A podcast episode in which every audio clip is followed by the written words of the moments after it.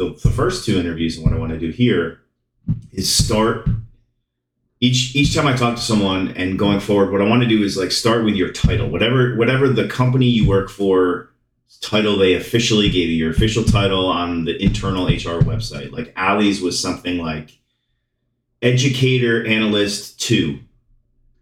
Uh, and and so start with you sharing your, your title, but then kind of go back and figure out how you ended up there, like how how you made key choices in your life, and we could cover your personal life too, but moments where you you had a plan in your head of what you were going to be doing, Mhm. but then your gut or your heart or something inside, like you went with that on the decision, and it either worked out or it didn't. Well, I could tell you off the jump, I never planned on doing what I'm doing now. So what do you do now? Never, never in a million That's why I years. wanted to talk to you. Never in a million years.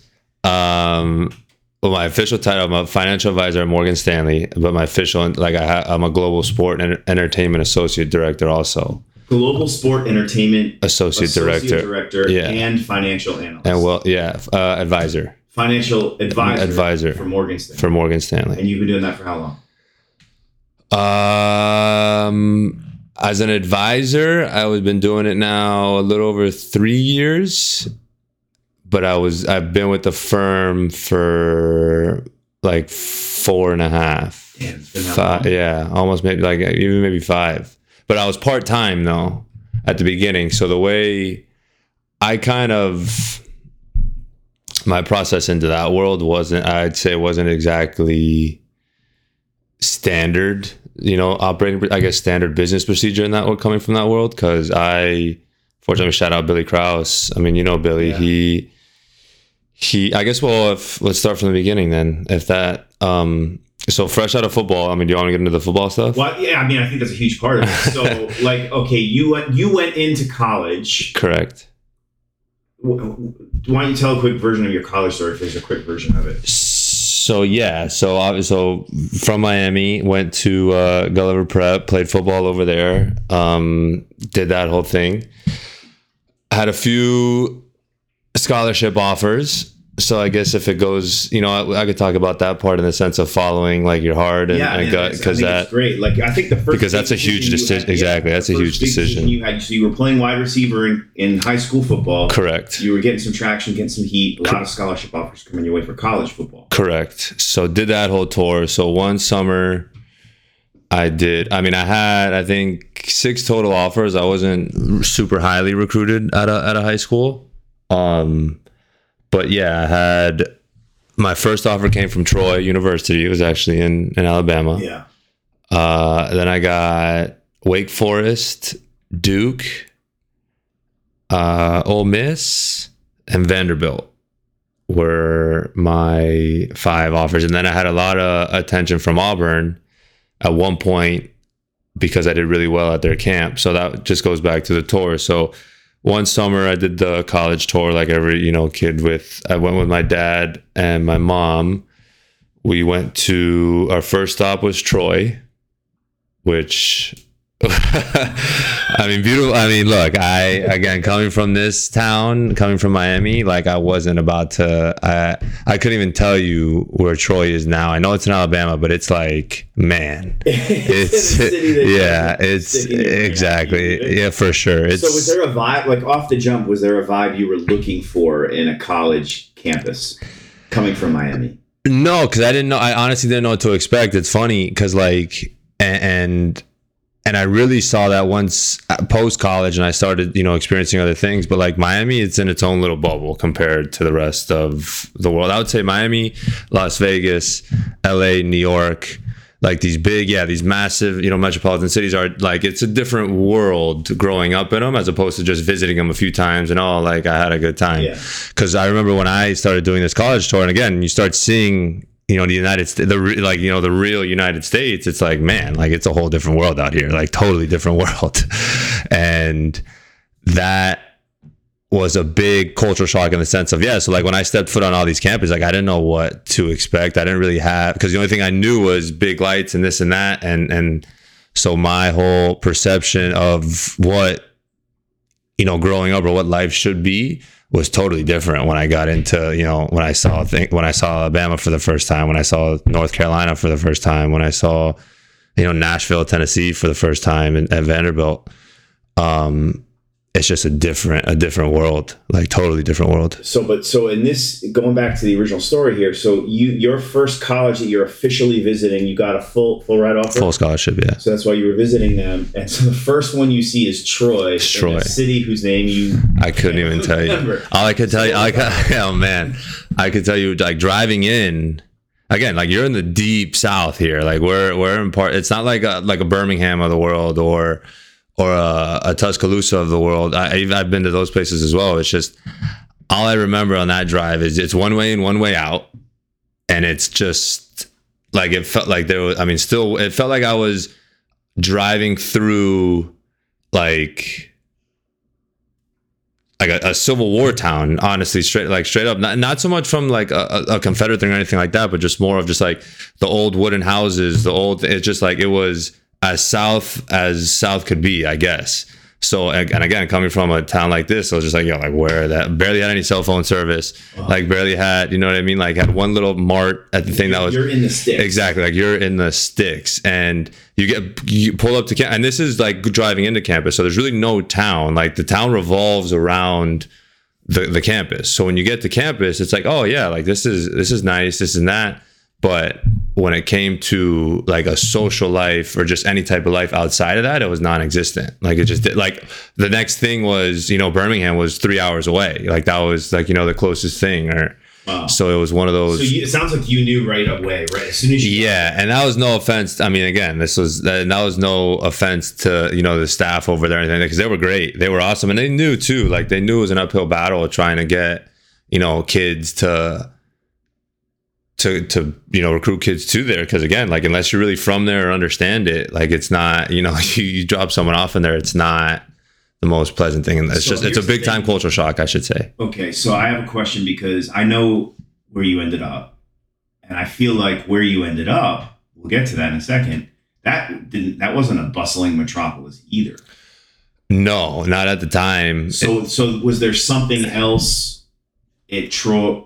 Like, what were you looking for? I guess. Well i knew like as, as cliche it's gonna as as cliche as it sounds and like you kind of i'm sure you listen to every recruit talk they all kind of say you know education education education Yeah. and that was something obviously my parents were very keen on as well because you know my dad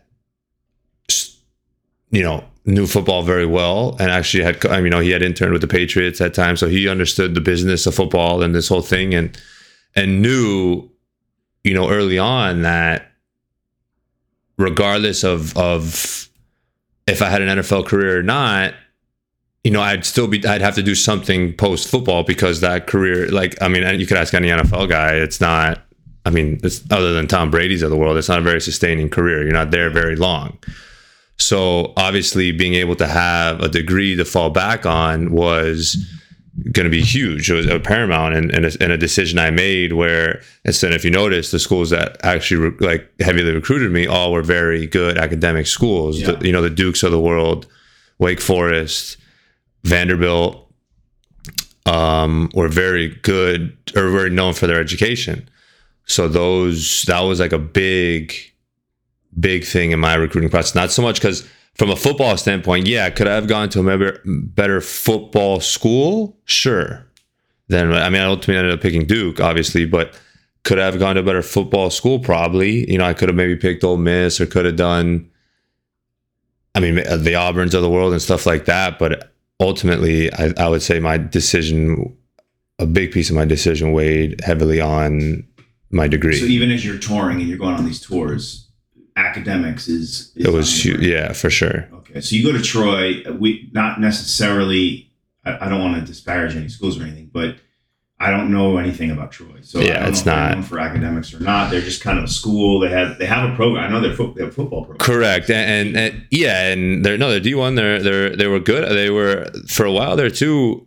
They were very competitive. I mean, they're just a smaller school, so obviously, it's you know they're they're already you know it's an uphill battle for them to begin with when it comes to being competitive and stuff like that.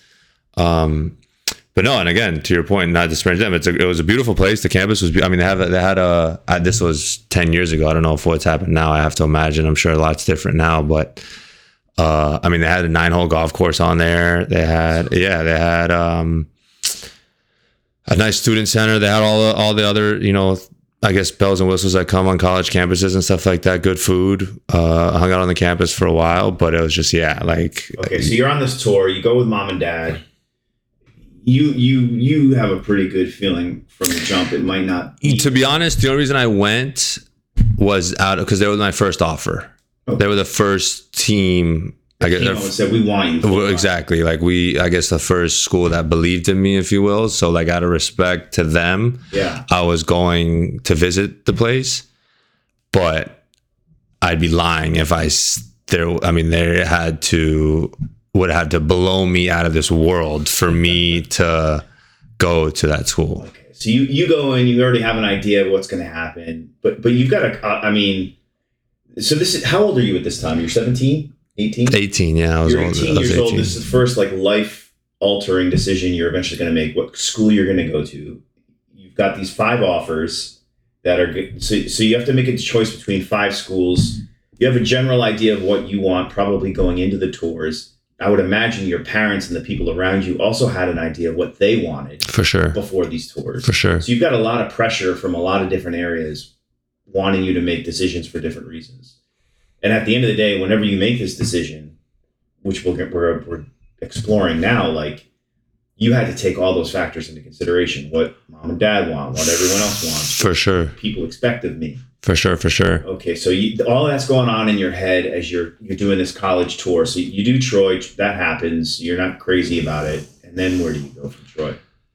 Uh, I went from Troy to we went to North Carolina, and I did uh, I did Duke and Wake because they're I mean they were an, they're an hour away from each other. So you went right from Troy and Alabama over to Over to North Carolina. Was this all one week. This was yeah we did it was like one summer it was like we ended up doing two weeks because we stopped in Alabama saw Rob and Al and all them, uh, and so it was a drive. It was a drive. this was driving yeah we were driving no we drove the whole we drove the whole thing Oh wow. Yeah, we just You drove it. from Miami to Troy. we drove Miami to Alabama to North Carolina back to or to Tennessee back to Miami. Okay. So you go from Troy, do some family stuff. Now you're in North Carolina. You're visiting Duke and UNC. I'm visiting Duke and Wake Forest. Duke and Wake Forest. Yeah, Duke and Wake Forest. And at the time, this was remember this was back in 2009. Wake Forest had ju- I think they won the ACC championship in 07, 08 or something like that. They were it was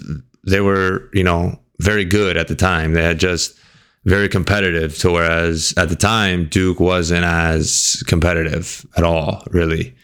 Um and so that kind of gave them the edge at the time. Um, I don't even know if I ever told this story out loud at Duke, but I originally, so I guess from being alive to see how funny things work. So I originally tried to commit to Wake Forest. Really? Yeah. I didn't know that. Yeah. I tried to commit to Wake Forest. And this was during that trip, during that process, during that trip. Because I, had- I had seen Duke before, but we were just going again just to kind of, because we were in the area. So we'll just stop in. Yeah. Um, so I'd already seen it, knew it, knew what they had to offer, which was great. I mean, Coach Cutcliffe at the time and Scottie Montgomery was a guy who recruited me. Amazing people. Uh, I still talk to them to this day. Uh, but again, just the leg up was kind of Wake was more competitive at the time.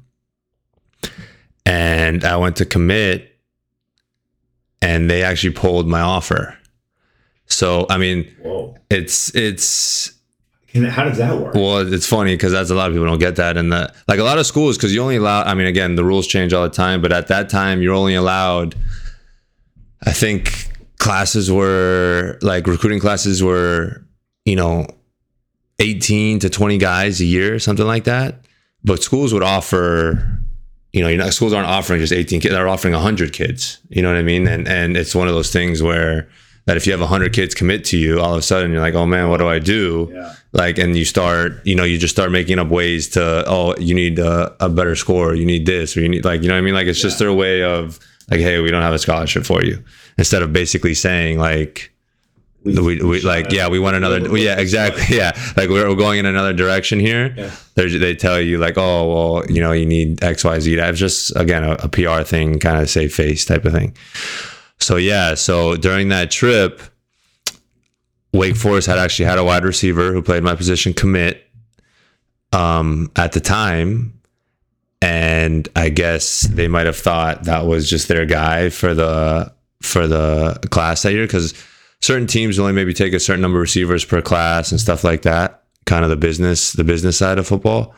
Um so i guess they had thought that was just going to be their their guy for 2009 class. And so when i called them to commit they said something about my testing scores or something uh, just some some i guess bs about that. So i was like all right like that's fine all good. Um and that's when i that's why that's when i committed to duke. Okay. So, wow, that's crazy. So I, I didn't know. I never heard that story. So Yeah. so on the tour, going back to the tour here. So you you visit both campuses in North Carolina. Yeah. Did, did anything strike? Well, this is interesting. So your gut, your decision was Wake Forest. Exactly. That's how I go, uh, to So based point. on this tour, like you you came out of here and you're like Wake Forest is place. yeah, because Winston Salem again was was beautiful. I mean, I mean, there's not much going on either and over Yeah. there. Like, but it was same thing. Same thing with Durham. Like a, a lot of the, the places are going, a lot of these small towns now. You know, the Raleigh Durham area is blown up. So Duke Duke was is a lot different as far as you know the, the campus and the surrounding areas in Durham. Like it, it's an easier sell now. Back then, it was just all it was all old tobacco industry and and forest. Like that's all that's all we had in the in the campus. Yeah. Um, so now it's an easier sell, but Winston Salem, because I know a few buddies like later in life who actually went to Wake Forest and stuff like that, who said like, yeah, like Winston Salem, there was like nothing, like absolutely nothing going on over there. Um, so uh, so yeah, it was it was just they a beautiful place. Like I said, they also also had a like an undergraduate business program that was pretty appealing because Duke doesn't have that undergraduate. Like they have a they have a grad program Yeah. business wise, but undergrad they didn't have like a business program. Okay. So you can't major in business at Duke, Right. like unless maybe now. you did want to major. Well, because that's another interesting part. So at this point, you're you're 18. You're you're you've got these scholarship offers to play football in college, D1, which is like semi-pro in the United States, Mhm. right? It's, it's Yeah, that's the So next. It's it's the closest thing. Yeah, it's the closest thing. So you're you're football, you're thinking football, but at the same time, you have family members who played pro ball. Your your dad worked in it for a little bit, pro American football. So you know it's temporary anyway. So in Yeah. the back of your head, you're still thinking, well, what am I going to do once the football thing's over, no matter where it goes? Yes. It sounds like business was sort of kind of on the periphery. Yeah, like I mean, to be honest with you, like I didn't know. Like I, I think, like any kid, like yeah, like that's what you hear and think you're supposed to do. Because yeah, like I, I mean, I guess social social construct tells us like yeah, like we go to college and then go to the workforce, whether it's business or this or like oh, I knew I wasn't going to be a lawyer. Yeah. I mean, I knew I wasn't going to try to be a doctor.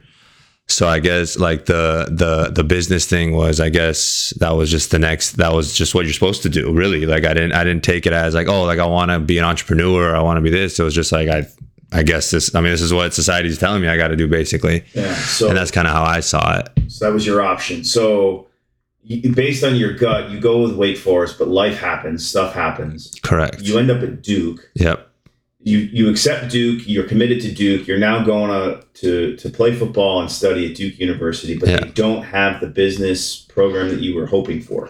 Yeah, and it wasn't so much that I was hoping necessarily for that. It was just like now, like okay, like what, what do I do now? You know what I mean? What's going to be the next thing to major in? Like what? Like so, it was that process, which, I mean, that was um, you know, looking back on it, I wouldn't have changed anything. But the reality of the situation, like school was always on the back burner, Yeah. and in college, Football you know, yeah, football was always first. So that was my thing. It was for me. It was just like I didn't necessarily care what I studied in.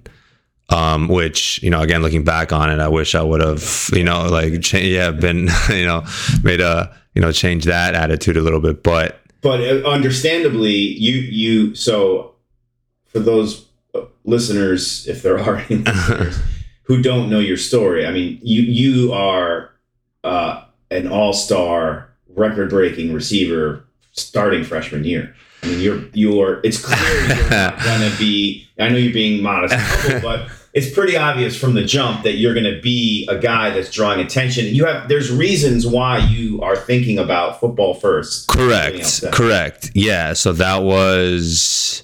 I think yeah. Fortunately enough, like I was put in a position at Duke to to I got an opportunity early and you know made the most of it and ran with it and yeah like after my freshman year it certainly was like okay like you know maybe this could be because to be honest with you when I stepped on campus like the NFL wasn't a thought. Like I, I like I didn't think about like oh like I'm gonna be in the NFL like I didn't like it I honestly I, I promise you I honestly didn't think about that until my like yeah like after that freshman year because I didn't think like going into my freshman year if, if anyone would have told me that I would have had yeah like been a freshman all American or had you know broken a bunch of Duke records and done all these things I would have said no way. Right. You know like I didn't I, I wasn't expecting that or anticipating that.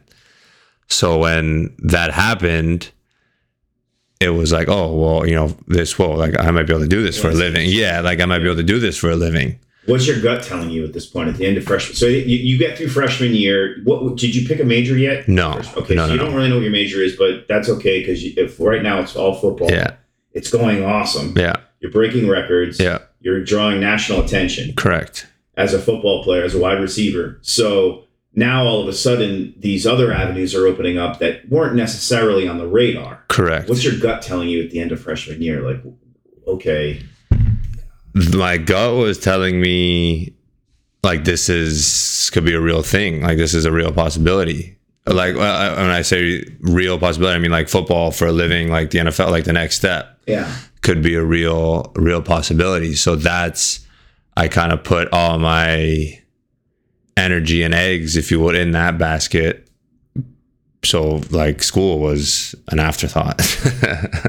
But okay, so and then and and so that's the end of freshman year. Schools schools a little bit of an afterthought. At what point? But like, well, it's also too. it was. I think No, but it's also- yeah, but it's also too. When I say afterthought, it's not like I wasn't doing it. At the end of the day, it's still Duke University. You know what I mean? It's still Yeah. Duke University. It's still a Duke, a very yeah. prestigious university. It's still a very prestigious and a very demanding academic school. So it's not like I was just not doing anything when it came to course. school.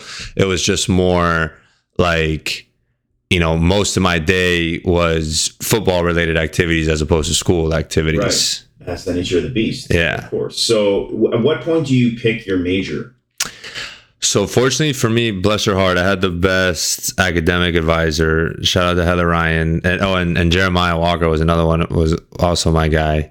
Um, they were very good in the sense, or very encouraging in the sense of like, hey, like do the class like when we would register for class like pick the classes that was the most interesting to you or something that you would actually enjoy because um and just kind of get those out and just to feel them out to see what necessarily because we have with at duke there was a lot of of like you didn't have to pick your major till spring of your sophomore year. I don't know i'm, I'm sure i don't know if every university does it that way but we didn't duke did it spring of your sophomore year you had is when you had to declare Okay. um, so for that first semester and a half, base or the, for the first year and a half, basically, like they kind of want you to, you know, take the classes, like I said, like that you think would be you would enjoy or this and that, just to kind of figure out and maybe which department you would want to lean into because there was a lot of a lot of those cr- classes cross listed with actual majors. Like I did a lot of you know film and creative classes and visual classes that cross listed with English. Like I was getting English credit for that, which again, I don't know how Duke was scaling it. But in reality, like when it came time for me to declare my major, I had just looked at, at my, I guess, credits. uh, yeah, the class that's already had taken at that point. So at this point, the classes you're taking, you you were trying your best to pick classes that you had some vague interest in For sure. somewhere. Just exactly. so you're you're basically going on intuition and instinct when you're Exa- exactly. Just like what's like what's gonna like what am I not gonna dread coming to sit here for an hour and a half is and listen to? Yeah. So, so you weren't thinking I have to major in pre-law or pre-med No. business. You're just taking classes that you think you'll like. Absolutely not. Exactly. All right. So now here you are, second semester senior. You got a uh, second semester sophomore year. You have to Yeah, declare your declare, yeah. major, and you still don't really know what major to declare. But but you know you can look at the classes you've taken, and see, and cross And see listed a lot of it exactly. and so what, what, based on what you so you're you're picking these classes based on your gut, things that you think you like. I was originally not to cut you off, but I was originally going to major in theater. Theater, Yeah, just because like it was, and again, this is this is not undermining a, a theater major, but like it just felt like the easiest thing because I was just acting classes. Like because I remember I had taken two like one was like an improv class Yeah. which was w- as w- no that's what i'm saying which was a blast like i had so much fun in it like it was a blast like we had a blast it was a, it was an improv class and there was another theater class that was it was like an intro to film class and i'd always been a big movie like i loved movies and stuff like that so i i had taken that and there was like a lot of the creative classes like i was telling you i had cross listed with theater as well like there was a lot of from like it was a writing class like like a screenwriting class though it wasn't necessarily you weren't over there writing papers you were writing out movies or tv shows which again was it was fun like that was like those were the papers i enjoyed writing okay. and um There's a creative bent. Yeah like at, at the time there was there was that because again it was just what do i enjoy? It wasn't necessarily so much like do i did i see myself as a screenwriter? Like no it was just more like this is this is fun type Yeah. of thing. Um so when I, I thought about doing that and my mom that's when my mom actually was like no my mom was like not what you're my mom yeah my mom was like absolutely exactly majoring in theater. exactly So here's the thing where your gut's saying, I could do this, Yeah. and but you have external factors in life saying, no, you're Correct, correct. And that was more, but again, that was like, I was just going the theater route because, again, it was just like, whatever, I'm just here to get a degree. And like, because football at the end of the day is what is going to be my ticket out. Okay, so so you try to go for theater. You have some external factors saying, no, you're not. What, what's the next? So, yeah. So when? I went back to the drawing board, I like, I, I looked at what I'd already taken. A lot of that had cross listed with English. okay, And so I was like, fine, like I'll declare, I'll you declare, I English. declared English. Yeah. I was an English major. Ironically, I was an English major and I work in finance. Goes to show you. oh my God, we, we, we will get to finance eventually. But this is so fascinating. All right, so now you're an English major. The end of sophomore year, you're breaking even more records, gaining even more Yeah. attention in football. Yeah. So right now you're an English major, you're a football star, wide receiver, and focus is still on football. Yeah. And it's the intention is only getting louder, I'm assuming, at Yeah. this point. Yeah. Uh, and that and it was getting louder for two reasons especially because to your point like yeah like I, I kept progressing. Like i never had like i mean a, a sophomore slump i guess if you would call it. That was like that's like a big thing at that level is the same thing in the professional level as well. Like you know you'll see guys who have a monster rookie year and then the next year you forget about them like you know what happened. Right. so that was you know the like that was always in my head as well like especially after my freshman year like okay like i have to make sure i have to let everyone know this wasn't a fluke. Like it wasn't just a situation where i, I got i happened to get lucky because i like like I, I knew that's where i what i wanted to do and i knew that i was good enough. Um but i just want i had to prove to my like make sure personally like hey i have to be ready to go as far as you know still i guess ascending as opposed to like just falling off the cliff Right. And there's other factors in the sport of football that are way beyond your control. Correct. like quarterbacks, Correct. the team, the offensive line, the defense, the Correct. coaching, all that stuff. So you can only control so many variables there. yeah But luckily, it all at this point, it's all still it still worked yeah it was working out yeah and then um i would say it got really real because yeah because it even it just continued to decline because we not only was i continuing to produce but we were getting better as a team as well like the record might not have showed it but you know we were putting certainly putting the ACC on notice at the time that like hey like this isn't the Duke of old Yeah. like this isn't just a game like because for years and years you know there was a time where people would just you know circle Duke on the calendar knowing like or they would book us for home camp homecoming like this is you know a blowout. Like you know I mean? This is an automatic win where you know my freshman year we had uh, we had won five games. My senior or my sophomore year the next year we ended up we only won three games that year but like i said like the There were a lot of those. Exactly. Like it was one of those things when we like we didn't get blown out. The only game we got blown out to was against Alabama. Like I mean, well, what are we supposed to do? You know what I mean? Like what, what are we supposed to do about that? Um, we played. uh Who else? That like. there- That's the thing. There was no real like even so when we got an ACC play like we were all, we were very competitive. Yeah. Like we might not have been pulling the game up, but we were competitive.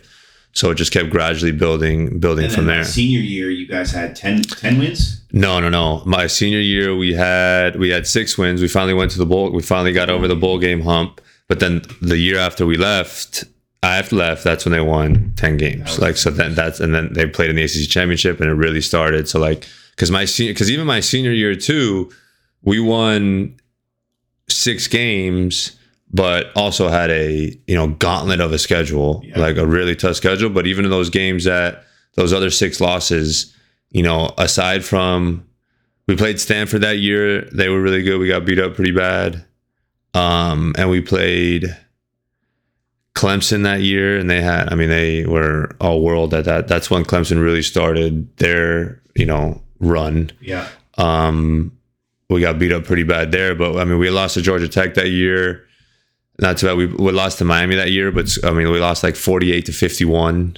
Uh, we, So it was a game. yeah, exactly. Like we lost, we lost to Florida State that year, but again, it was, it was, a, we ended up only losing by, you know, I think 10 or 14 at the end. The, the final score, we ended up losing by 14, but it was close all game. Like it was, it was back and forth all game. Um, So it's a tra- like you're you're at a school that's transforming itself for the football program. Correct. It's becoming something bigger correct. than it was when you went there. Correct. And you're also transforming. You're becoming. I was being a part of that, so that's what kind of like when you- when you were saying like buzz, like that's what made it even bigger because because at that time too, like and again credit to our, the staff and and the administration at the time because that's when they were getting a ton of money from from boosters like for the upgrades of the the facilities and stuff like that like because that wasn't that didn't happen before like we were there Duke, I would imagine, was up until a certain point was just basketball. yeah no that's all that's all they were up until the point So you're there where football's making a name for itself. You're making a name for yourself. correct Sophomore year is going great. You're you're now an English major. Junior year, you're really gaining a lot of attention. Yeah, junior year because again I was making all ACC, which helped. Um, All ACC, so that means you're you're you're the one of the top wide receivers in an entire conference. in the conference, correct? Yeah. So I was getting those awards. Uh, the records were coming, and yeah. So going into my senior year, I had a chance to. I mean, it was that's when it really, you know, kind of was big because I had a chance to. I mean, rewrite every single record in Duke's history at the position, but also in the ACC as a conference. And that to me was kind of like my first. And I'll be honest, that was like the first wow moment for me in that position because again, like you would have told, like when if those guys were recru- like when I was a 17 year old kid and they were recruiting me, telling me like, hey, like come to Duke. And you know you could rewrite all like you would have the career I had. I said you're you know you're out of your mind. Like there's Right. no way. Like and so that was How do you think that happened? Like so, work. so your head, yeah, to be honest, yeah, to be honest, like I, cause, cause I knew, and and they'll tell you, like I, I wasn't, I wasn't the biggest, I wasn't the fastest, I wasn't the strongest. It was for me, it was just like football. Football is a game. You know, it's it's a one on one battle. Like it's me versus you every play. You know what I mean? Like that's all I could control. All I could control is me knowing what I have to do to beat the the DB that's covering me. And from a mindset standpoint, uh, there was just nothing physically, like in my mind, there was nothing physically he could do that was going to stop me. And that was kind of just the attitude I took. And like that, and I carried that into my life now. Thank God, like, you know what I mean? Like, shout out to football for all that. Um, but that was, it was just work. That's, that's all it was. So it's was. like an internal drive. Like you you committed yourself internally to just working harder than everybody else. Correct. I mean, I was, and that's how I had to do it. Because again, the reality of the situation was like I wasn't the biggest. I, I knew I wasn't the most gifted out there. I knew, I knew there was guys physically better than me out there. Like I wasn't, you know, like I'm not naive to that front. Like I understand, yeah, my name might be at the top of the record book, but like I'm not going to sit here and say I'm a, you know, physical better specimen than Yeah. Calvin Johnson. Like, come on, like you know what I mean? Like I'm not, I'm not like I, I out exactly like I'm not like or even like even the Peter Warricks of the world, like all these guys who who I had looked up to, like and now my name was gonna be like sitting atop them. It was never like oh like I'm better than you. Like like oh that was never. It was just I.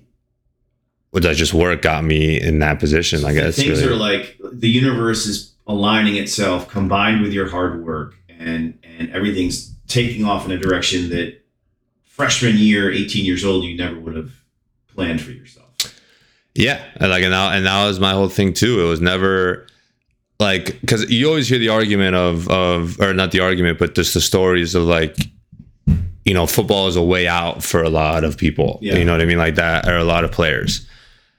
That necessarily wasn't the case for me because I mean let's just call it how it was. Like I grew up on Cuba, like I grew up a Key game, middle class family. Like my parents, you know, like killed it in real estate. Like you know what I mean. Like they they I was I was okay. You know, like I knew I was okay, but I, I didn't like I used football as that. Like this was gonna be my way out. Like I didn't rely on that at all. that like wasn't a driver exactly. That wasn't a driver. That wasn't that wasn't in the back of my mind, like, oh hey, if this doesn't work out, it's okay. Like I have, you know, keep a skating to fall back on. Like, no. Like that wasn't my mindset was like, no, like this is how like is how I do it. yeah, and I'm gonna prove to everybody else that I was good enough. Because to be honest with you, there was a lot of times like there was a lot of times like I didn't feel like I would getting the credit I deserved, and not that I ever wanted that. Like I was never like the guy who you know wanted to be in the papers or wanted or not that I, I didn't want to be in there. It was fun. Don't get me wrong, but I was never bragging about it. Like I was never like oh man, or I was never throwing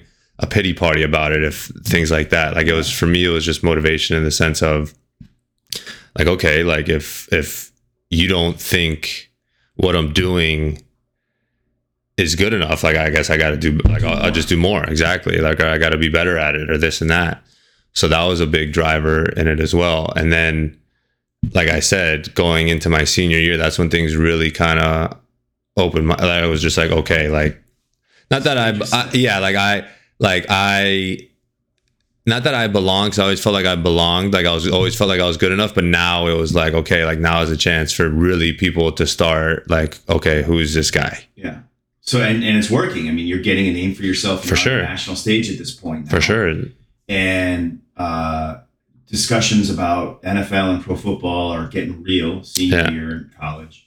You're breaking records. Are you still an English major? I'm still an English major. That's like super back burner at this point. Yeah, and that was, and again, that was a blast. But again, I had actually enjoyed that. To be honest with you, I, um, um, it was, and like again, shout out to Duke. They they they're very creative in ways to to help you you know accomplish your major like you would think like oh an english major i was sitting there probably reading you know these you know 18th century literature pieces or stuff like like no like that's not what we were doing Yeah. like it wasn't it wasn't anything like that so that that certainly helped the cause Right. Okay. but so so that's happening, but it's back burner because you have a, a legitimate shot here to go pro, and you're healthy, and the team's doing well, the school's doing well, you're doing incredibly well. S- The end of senior years now here. Now for for a college football player, D one, like right now actually. So we're recording this in March, which is combine time. yeah for- combine i think today's the last day So you're doing this stuff now. You're Yeah. in the combine. yeah went to the senior bowl which is like the biggest all-star game uh for college for high school or for college football which means you were considered the top one of the elite. yeah i think there, there was two yeah there was two teams i think 12 of us went so i think there i think they six six from on each team they had so i think there was six of us So or 12 total We're simplifying this. So you were a top twelve wide receiver in the country to be on that team. I mean that yeah, like that but that that's for also graduating class, correct. So there was, you know, my senior class or my senior year, there was, there was a lot of probably uh, juniors who came out that were yeah, that were Yeah, probably highly seniors. rated. So yes, top- this was you seniors. You're a top twelve senior in the. Yeah, according to the senior bowl committee. Who you know, picked the players yeah, exactly. Okay, so like an all star committee kind of thing. So you're that's incredible. It's amazing. You get to the combine. Now, now, what's your gut telling you throughout all of this? Like 'cause now, now at this point, there's got to be a thousand people telling, giving you a thousand opinions. Yeah. Here's what you got to do. Here's where you got to go. Here's what's going to happen for you. What What are you telling yourself? That was I was it was a lot of it was just to I was telling myself just to enjoy it. Like honestly, like cuz there was a ton of a ton of it going on um and at this but again like and it was it was to the point like to enjoy but also just like hey like you know you've you belong here in a sense like you know what I mean like you're not here by accident um and yeah and i was just kind of enjoying the ride but it was it was a lot because it is at this point it's an interview process you know like we're like the the the tape is the tape is off you know now you have you know not many more opportunities to impress you know 32 teams Right. and you only need i mean at the end of the day you only need one team to to love you but now you have to impress you know you're on 32 different job interviews And you've got an and that you know you got the agent you do that whole thing but now it's also and fortunately at that time you know so the social medias of the world weren't nearly as big as they are now. Right. so so we didn't have necessarily a platform or as big of a platform to kind of you know promote yourselves and stuff like that. So yeah so a lot of it was a lot of one-on-one interviews like we did a lot of that at the senior bowl with teams um and then you go to the combine and it's the same thing a lot of interviews a lot of you know hurry up and wait type of stuff like Right. they have these schedules out for you and then uh but no and and you know at that point you have your chance to showcase your actual on-field skills in front of I mean, not only 32 teams, but you have, I mean, the owners are there, the general managers are there, the scouts are there, coaches are there. You know, everyone in the business is basically there. Uh, so yeah, that was, I mean, I, that at times was a little overwhelming just because it's like, oh shit, like, you know, you hear about all this stuff on TV and you see it and like you're finally here and it's like, whoa, you know, it's like, Do you, do you, are you, I, I mean, I, are you nervous? Are you exhausted? Are you, is it like all of the emotions at once or you just, you It- shut it down? And, It was it was the it was a little bit of both. I mean, certainly exhausted um, because again, like I said, like those are you're up at six and you're in those are you know twelve hour days, thirteen hour days uh, over there because you're always doing something. Like when you show up, you go right to the hospital, do all these blood works and do all these things, and then you go through injury history and and man, like they they go all the way down to the nuts and bolts, if you will, of of your. I mean, your your injury history, yeah, your physical health, like all the way down. I mean, they even to like I had broken my hand in in eighth grade, like, and even asked me about that. I'm like, dude, like, come on, you know, I was, it was you know, it was. I don't even remember. That's what I'm saying. I couldn't even tell you much about it. Um, so yeah, so there's a lot of that stuff, and then the, the they don't actually you don't actually test till the last day physically or mentally? physically. Like, Like, I'm talking about the running, like the 40 and the vert and all that stuff. You don't. I mean, that's what you're there for. You know what I mean? Because that that could make or break a guy. Ironic. uh, Like unfortunately. leading up yeah and i want to talk about that so so leading up to the physical stuff that's on tv the 40 yard sprint and all that Yeah. stuff you're doing all these tests and interviews Yeah, you do. You do the interviews. They, yeah, you do the Wonderlic test one day. You go through also a few seminars, like financial seminars and business development seminars and stuff like that. Um, but you don't get much. Like every now and then, you'll get some downtime. Depend. Like fortunately for me, I was able to get. I would probably say more downtime than others because, like at the Senior Bowl, I got a lot of my interviews out of the way. So that helped. So when I got to the combine, I wasn't, I wasn't, yeah, exactly. Like I wasn't just, you know, the teams that I already talked to at the Senior Bowl, they had everything. You know what I mean? I didn't, I wasn't what- talking to them what's again. your- what's going on internally though like at this point are you like yeah i'm gonna make it this is gonna happen or or Well, yeah, like I, you're still a senior in college now you're still an english major like that's technically still happening you haven't graduated well, what's happening your second semester senior year well, technically, I had, I had graduated. I didn't technically walk yet, but I was done with oh school. you were done with school Yeah, I, I, I was done in three and a half years. Okay, so I- you, you've got your un, you've got your bachelor's degree from Duke, graduated as a major in English, Correct. and now you're this is basically your job interviews pro football. Correct. Okay, and your gut at this point saying, okay, this is going to happen. I'm going to go pro? For sure. Like at that point in time, I thought for sure, like I didn't think like I had made it, but I thought for sure like I was gonna like uh, like I'm going pro for sure. All right. And and And when I say made it, like have it, like I didn't think I was, you know, about to have a 10 year career, like just right off the top of my head, but I thought for sure like I had made it. Like I'm, um, wearing a jersey. correct. You'll be on a- Yeah. Like correct. Like I'll. I'll, yeah, like I'll do this for a living. Okay. So you're going into the combine, and and do you have expectations for yourself in terms? So the combine leads to the draft, uh, and and so you, I'm trying I'm trying to think of how to frame this because I don't I have no idea what our audience is going to be if they are people who know football or not. You and I obviously you know football better than anybody that's going to be listening, but so so you to get on a team, you don't necessarily have to get drafted, but getting drafted makes a huge difference. Correct. So I would say if you're a top, I would probably say if you're a top 100 pick, you're you're soli- kind of solidified yourself and at least like buying like making the team that year. Like you like solidified yourself. Like after that, it's it's a coin like it's it's a crapshoot. Now the drafted guys, I would certainly say get more of an opportunity than the undrafted guys Okay.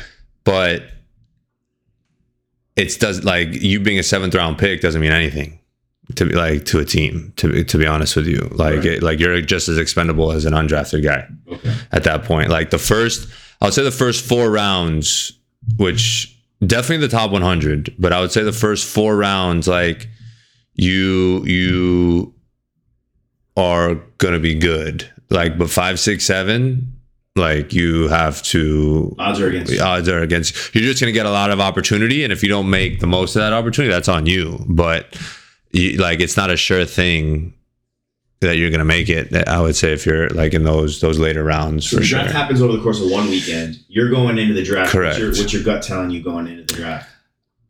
My Everybody, what's there? I know there was church chatter and yeah like no but my gut my gut was for sure telling me i was going to get drafted Yeah. for sure that that for sure i thought was going to happen so when that didn't happen that was certainly like you know a kick in the gut or Yeah. like if you would say um Do do a million doubts start coming into your brain at that point? no like not so much not not necessarily because like i knew i mean i had the tape. I mean you could look at the four years like i did all these things. Like i think unfortunately what happened like and i didn't think about this at the time but you know after actually you know reflecting on it for a long time for me it was more i got comfortable.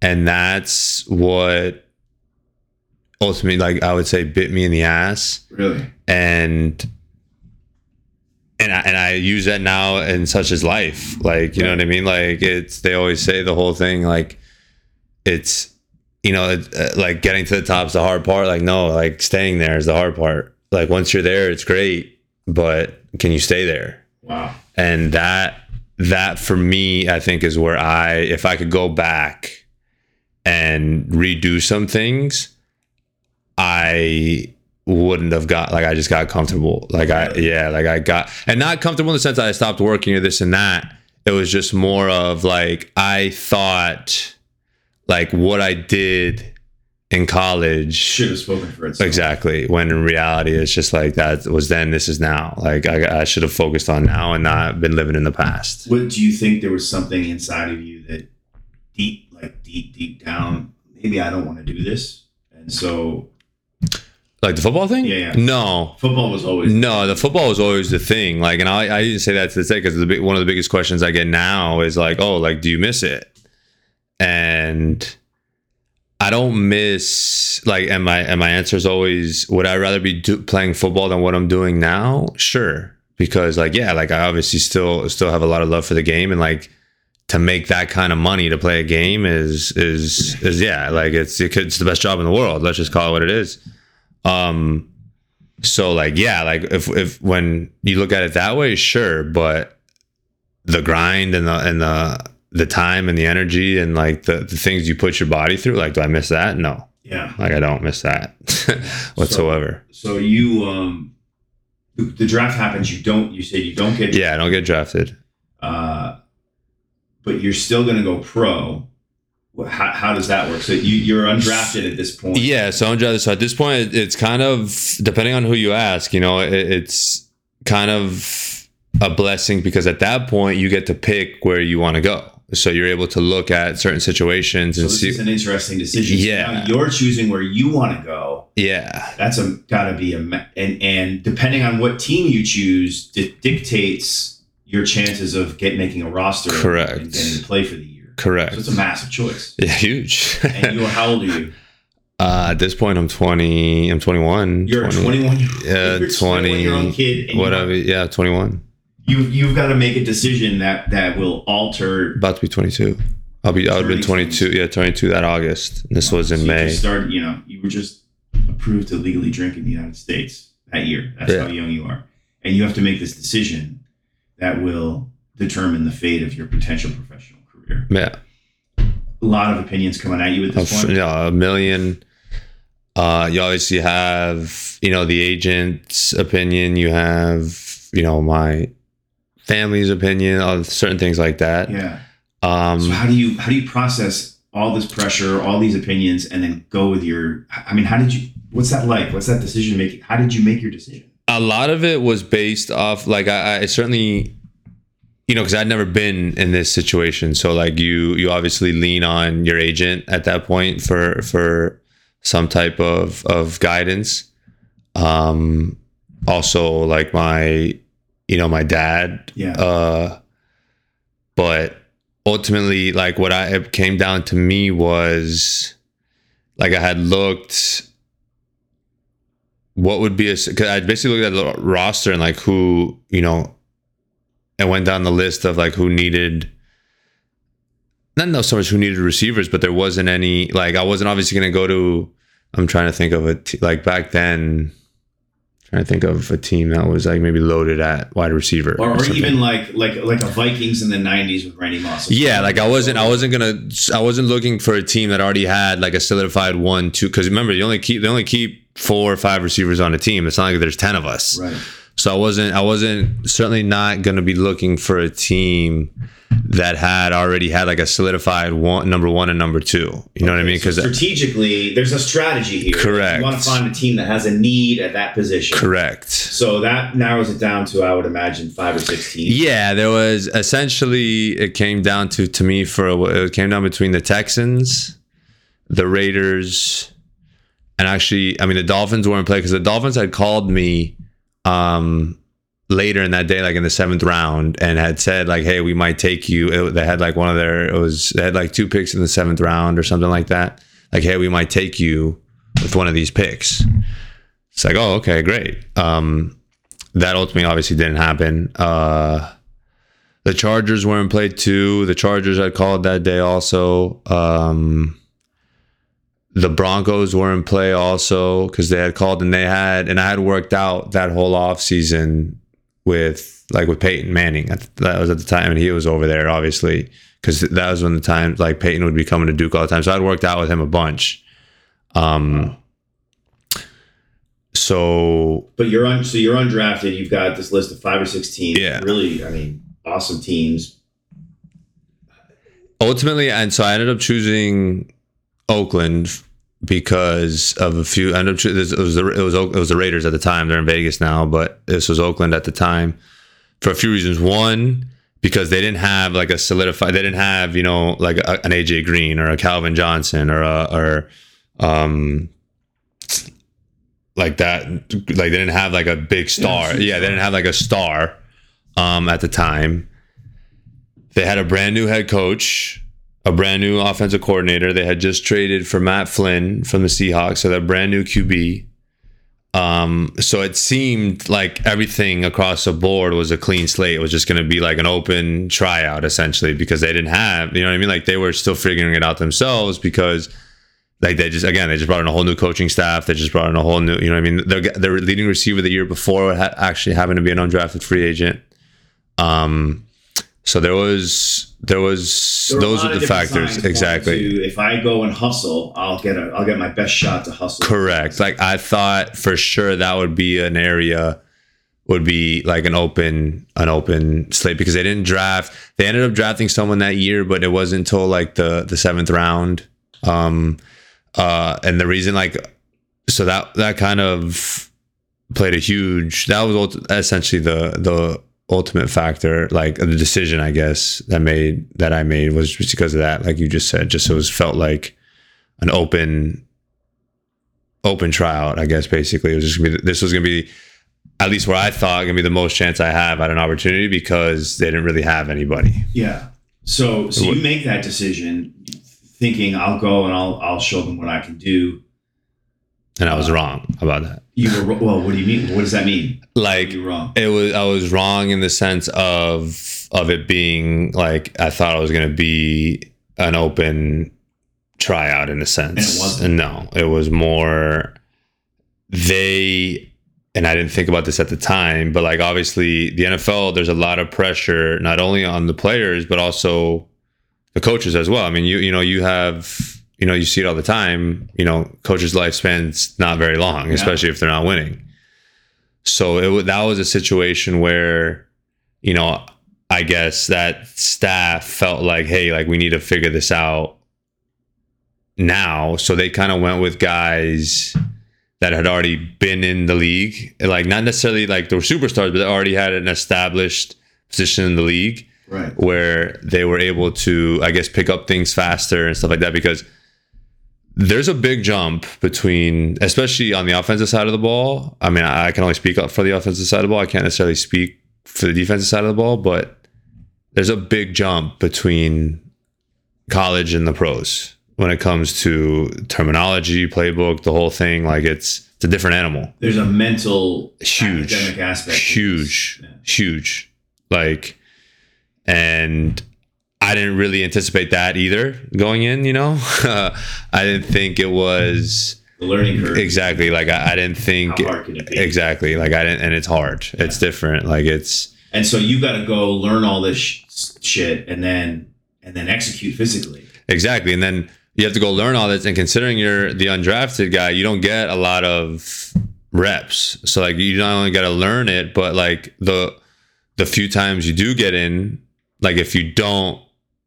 Produce you're fucked you know what i mean like you're it's it's like okay like next guy up you know what i mean like so next you, guy you make this decision, this life altering decision, based on all the signs pointing to it's going to be a clean slate. I'm going to have a great shot to to prove myself. But then you get there, and reality is it's not as clean a slate as you thought it was going to be. And there's some preconceived notions that you had. No, there was no way you could have. Well, maybe you could have. I don't know. Could you have known some of those things going in at the time? I mean, hindsight's twenty twenty. That's the problem. no i mean unfortunately too which didn't help my cause like I, I hurt myself in training camp also with the raiders which didn't help my cause at all obviously because I, I mean i'm already behind you know i'm already it's already an uphill battle to begin with and then not actually being able to physically do anything like you're just at that point you're you're i mean for lack of a better word you're fucked Yeah. like it's not like um so yeah so it, it, it's So that's training camp, and then you- you're with them for the preseason too. So you- you're playing Yeah. a couple games. so I got in. Yeah, I was able to play in all the games. Um, and yeah, like I mean, you just learn quickly like how much of a business it is up there. It, it really is a business. Um, but I was able to get in all the games, and again, like the the the few times I did get in, like I made the most of it. I was able to you know have a catch in, in every game, uh, which was nice. Um, uh, I wish there was a little like if the the one thing that I guess what where I knew it was over for me at that place was in the fourth game with the preseason. We because usually the fourth game is supposed to be the game for like no start like no solidified starters play. This is like the game for for those guys on the cusp of like the roster making, like to give them like a full chance because in the preseason you don't get many, you know, even in the games I was getting maybe a handful of reps. Not like I was playing full game, like a full Right. half or a full quarter. Like no, you get a handful of reps and that's it. Like the, the fourth game is usually designed for this, where you know you guys like myself would get like a full half or at least a full quarter to play. So going into that game, we were playing Seattle, and going into that game, we were supposed to play like the second half. So at that point, I'm saying in my head, okay, like this is it. Like this is the one. This is going to be your shot. Like make the most of it because worst case scenario, like if I do well, and at the end of the day, it's still not good enough for the Raiders. It could have been good enough for somebody else. You know what I mean? Because at least because the games, every team gets to see. Like practices, it's not like the stuff I was doing in practice, like whether it be good or bad, it's not like other teams were seeing that. You know what I mean? It's not like the Raiders were shipping out our practice tape to other teams. Like it's not that's not how it works. So the games are where you have a chance to Everybody everybody gets to see it. So like There's another team that might need a wide receiver. They're going to see your tape. Correct, correct. And so in my head, it's like, all right, well, if it's not good enough for them, like maybe it's good enough for the Chargers or good enough for the Broncos, whatever it may be. Um, or even because at this point, it's even doesn't necessarily like making the team, but just getting on a practice squad. Because practice squad at that point is just as valuable because because being a practice squad guy, you're one play away from being an active roster guy. You know, one injury and that's like you're there. You know. Um, so whether it's whether it was good enough for the Raiders practice squad or whether it be someone else's practice squad, so be it. So this fourth game is your chance to at least get practice squad. Team. correct. Keep keep it alive. So we go going into that game. You know, we were told that you know we'd get the whole second half, like we'd get a whole second half, the whole thing, whatever. So going second half comes. You know, the coach like, all right, like get ready, you guys are up, blah blah blah. Long story short, we ultimately don't like it was me and like another receiver um who were like those cusp guys Yeah. don't get like we got in like the last minute of the like or two minutes of the game like it was a joke. So at that point i knew like all right like it's it for me here. Um now it's just thinking like do i continue to do this or like start my life? Um but ultimately i was like no like i still want because i still thought at least worst case scenario and again it's just so funny how the brain works thinking because i thought like so they didn't play me that game basically i thought like oh okay like maybe they're gonna they did that on purpose because they didn't want to put tape out there because they plan on bringing me back to the practice squad Right. type of thing. Like, no, I was wrong. Yeah, I was wrong. Like, yeah, I was wrong about that. um, so yeah, so I was cut. Uh, so I fly home now. So now you're on this. At this point, you've been on a four-year whirlwind tour of Yeah. like football, football, football. You're breaking records, making names. You're in the pros. Uh, you made you made a couple of huge decisions uh, in terms of life-altering decisions, and you had to pick the team and everything else. But now you're home. It didn't work out there. You're home and you have what's your decision at this point once you're home what, what are you faced with you said i could keep going or start my life Yeah, like, well, no, like I, I knew I was gonna keep going. I like so at this point it's just like stay in shape and keep in contact with the agent, and hopefully my agent gets me whether it be a tryout somewhere or whether because again injuries happen all the time. You know what I mean? Like teams are always looking for bodies. So it was just at this point it was uh, home staying like just staying in shape, doing that whole thing. the raiders cut you The Ra- yeah, the, yeah, the, Raiders yeah, cut you the Raiders, the have cut- yeah. So the Raiders. at this point you're what would be called a, a, a free agent a free agent exactly um so yeah so come home and then i was just staying in shape staying in shape uh i actually went back to duke for a little bit and just kind of worked out there and just to kind of stay out of miami like i didn't want to be down here um and yeah worked out worked out up there and then in december the browns called and the browns signed me to their practice squad which this is the squad you were talking about from the from Exactly. This, you're like okay i'm one injury away from exactly. So now, like, essentially, how it works at that level is you have a 52 man active roster, and then I think you have, I think it's 62. Uh, they just raised it now, but I think back then you they allowed like, I think it was eight guys on the practice squad or something like that. So I think it was a t- total of of 60 on on a team. Um, so your choice when you got home from the raiders was keep working out in the hopes that i get a phone call basically, or go find a career yeah. and and why did you choose to keep working out in the hopes of getting a phone call because I knew for two reasons. One, I still wanted to play. Like I still loved the game. Yeah, and I and being at that level with the Raiders, like I saw, I saw it. You know what I mean? And like I knew I was good enough at that point. Like Right. that was the thing with the, like there was never a point like when I was up there or anything like that. And again, there was never a point where I was like, man, like because at that point I, I I'm controlling. I can't control. I'm controlling what I could control, and what that is just my attitude and like coming to work every day and working. Like I can't like if I don't get in, that's not up. To, that's not up to me. Yeah. Yeah, exactly. Like I'm not making that. It's like um, it's not like they called me in and I just like, nah, I'm good. Like don't worry Yeah. about it. You know what I mean? Like it was just it was never. So it was at that point of just learning how to control what I could control, really. Um. And so yeah, so So you knew you were good enough. I knew I was good enough, but it was just being a matter of of getting the opportunity, finding a place that You want gets to the opportunity in the hope of getting at least at least one more shot because you for sure. you've seen it now. You know you. Exactly. Like I, I've been there. Like I, I've, I've. So it was worth in your in, in your judgment, like you're you're processing it on the inside, and you're telling yourself, you know, this is a risk because I'm gonna keep grinding and working out, which must have been grueling.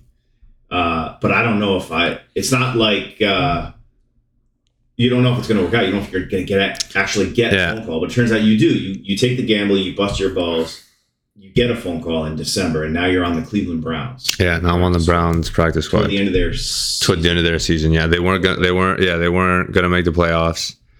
Um, they had brought me on. I was there for like the last three weeks of the season. Um, which was great. It was fun. You know what I mean? Like I did the practice. You know what I mean? I did practice squad things. Uh, You don't travel with the team and stuff like that. Uh, but did practice squad things, and then they signed me to a futures contract, which is essentially signing. Like they're essentially like I'm on the team. Like they're keeping my rights essentially till the start of the next NFL season. Um, so that happens. I, I signed the futures deal. Like, great, come back home. Like now it's still it's back to working out. Like it's like, all right, I'm back in the NFL now. Like now it's not now it's the off season. Like now it's just back to working out. Right. And they actually, and again, kind of how everything repeats itself. That was a situation where they didn't have They were kind of a mess. yeah, a huge mess. They, they didn't have they didn't have like a real quarterback. Yeah. Like uh uh they had it was like Jason Campbell, Brandon Weeden, and Hoyer and uh Brian Hoyer were the quarterbacks. Um they just got uh, the new owner, uh, uh, Mr. Haslam, Jimmy Haslam had just bought the team. Uh, they had just fired the staff that had signed me Oh, so now they brought in a whole new staff. Uh, they didn't really have Josh Gordon was over there, and he was like the real deal. But he was always, you know, in the with the drug like failing drug Yeah. tests and stuff like that. He, he was always suspended. Um, so they didn't really have like a, a true guy. Travis Benjamin was there, who had been there for a long time. It was really good, but he was just coming off uh, ACL surgery. Like he had just busted up his knee the year before. Um, who else? They brought in like Miles Austin and Nate Burleson, who were old, vet, yeah, older veterans. But at that point, they were, you know, Toward toward way toward the end of their careers. It wasn't, you know, the Miles Austin of Dallas or the Nate Burleson of Minnesota. Like, yeah, like it was, it was these guys. They were just older veteran guys. Um, So the offseason and that was it. good, yeah. like, well, no, the offseason is looking good in the sense of like it seems because they didn't draft anybody that year either, which was because everyone thought they were going to that year we're going to take Sammy Watkins at number five and then traded and then traded it out the whole thing. They didn't draft a receiver that year either. So that was huge on my end because now it's like because if they would have drafted a first round pick like a receiver if they would have drafted Sammy Watkins that year, like he's obviously guaranteed to make the team. Like you know what I mean? Like yeah, like he's if their first guy like or even their second guy or their third guy like they didn't take any receivers. So it's like oh man, like here we go. Like this is you know this was a good chance and we actually started earlier that year than the other teams because in the NFL if you have a new head coach you're allowed to start like a week ahead of you get like an extra week or an extra two weeks or something like that uh, A- an extra OTA session you so get you go, you go you go back out to Cleveland for the extra. yeah OTAs. so we yeah we we I actually moved i actually stayed back out there because I came here in January. I worked out from January, February, March. I was here, and then April. Yeah, because the draft was no, because I was already there with the draft. Yeah, we started. You were already in Cleveland during. I was already in Cleveland during the draft, so we started. Yeah, like end of March, because I remember I was here for Miami Music Week, which is now this time of year, uh, because my brother and these guys were doing the parties. Yeah. So I remember that, and then I had left right after. All right. So so now they haven't drafted a receiver. Everything else is kind of chaotic. It's hard to the tea leaves are Yeah, exactly. It's just more. It felt more of just like okay, like this is more of a chance of just to get opportunity, the whole thing, and have a good off season with them, with the OTAs, and do all those things. Like, so I felt good coming back into training camp like that August, And and how, how does training camp go? so that so that goes. We do our four months things. I show up the day of August, the first day, and then they let me go. And then we didn't even practice. I just showed up to the building like, hey, So you didn't. You weren't even like preseason game doesn't even. No, happen. we didn't even have it. No, I- it's- and I've never- do that to you. I, I've seen this Hard Knocks. I've watched it on on HBO, and they tell guys they're just letting go. Is is it like that? They just say, "Hey, we're letting you." go. They don't give you any rationale at all, or it doesn't matter what rationale they give you. I mean, some places are different than others. Like, uh, um, like the Raiders, there was like they they said two things. Like, uh, like yeah, like I saw the head coach against the Raiders. Like with the Browns, I didn't see the head coach. Like they don't they didn't take me. Like you don't go through room to room. Like no, like. Um, Did you see that coming? Let me ask you that. No, the Browns, the Raiders, I did. The Browns, I had no idea. Like that was really at the point of a thought process. Like definitely crossed my mind. Like, like damn, like what more do I need to do? Like exactly. Like talk about a gut punch. Because again, it wasn't like I literally showed up to training. Like it was a day we didn't practice. It's not like I had a horrible practice. Okay, like you know, get rid of this guy. It was like we didn't even practice. I just had showed up and ran our it was funny because the the the director of player person I don't forget who it was at the time, but the player operations guy called me. I had missed the call. Went out to because we had a conditioning test that day. Like went out, did the whole thing, like you know, passed the conditioning test with flying colors. Come back to the locker room. I had the missed call, so I was like, oh, like I called the guys, like, oh, hey, uh, Conner, this is so and so, like, um, uh, I need you something like, hey, like we're, we have to let you go. Like, don't worry about. He didn't even know I was there in the building because veteran. Because I technically wasn't a rookie at this point. Like, this wasn't technically my rookie season. Yeah. Um, so the veterans weren't there yet. Like, so the, it was the rookies and like second year guys had come up because I didn't have an accredited NFL season technically. Because I wasn't on a, uh, I wasn't officially on a roster. Yeah, an active season. Um, so like the rookies were there, and then guys like myself were there. Um, yeah. So the guy who called me didn't even know I was in the like he thought I was reporting. He was trying to catch you before you. Exactly. He was even trying to catch me before like I even flew to Cleveland actually. Like, hey, like I was like, yo, like I'm in the building. He's like, Oh, well, I'll see you in a second. Yeah. I was like, Oh, great. Awesome. So Do you know what the call's about at that point? Is it weird you're getting a call from the player personnel guy? Yeah, like well, no, because I thought it could have been something like they needed some piece of information or something. Right. Could, like, you know what I mean? Like that was You the. I was I was not expecting that call at all. Like least of my of my worries at that point in time. So he, he gives you the at some point you go into the office and they give you the news. Yeah, and uh, basically you sign. Yeah, you sign your release, and they give you a ticket. Not, not even NDA. It's just like uh, uh, something like yeah. I don't even know what the what it is anymore. But they you sign uh, a release. plane ticket. Yeah, they give you a plane ticket home. They yeah, they at least cover that expense. um, so, but that day you're on a plane home. that day or that that night, I was on a plane home. Yeah.